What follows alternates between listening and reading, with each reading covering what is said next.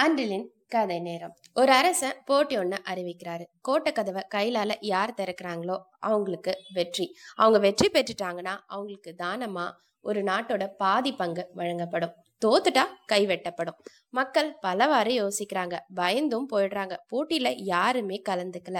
அப்போ ஒரு இளைஞன் மட்டும் நான் போட்டியில கலந்துக்க முன் வரான். அப்ப எல்லாரும் அவனை சுத்தி இருக்கவங்க கை போயிடும்பா. பரவாயில்லையா? உன்னோட எதிர்காலம் என்ன ஆகும்? அப்படின்னு கேக்குறாங்க. அதுக்கு அவன் ஐயா நான் வெற்றி பெற்றா நானும் ஒரு அரசன்.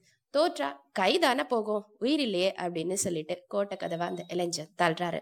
அதிசயம் கதவு தானாவே திறந்துக்குது. உள்ள தாப்பா போடவே இல்லை.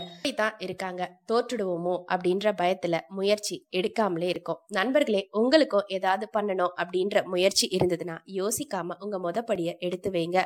அப்படி எடுத்து வைக்காம போனா அனைவரும் முயல் ஆம கதை மாதிரி ஆயிடும். முயலின் தோல்விக்கு முயலாமே காரணம் அப்படின்னு சொல்லி நான் இந்த காணொலியை முடிச்சுக்கிறேன். நன்றி நண்பர்களே.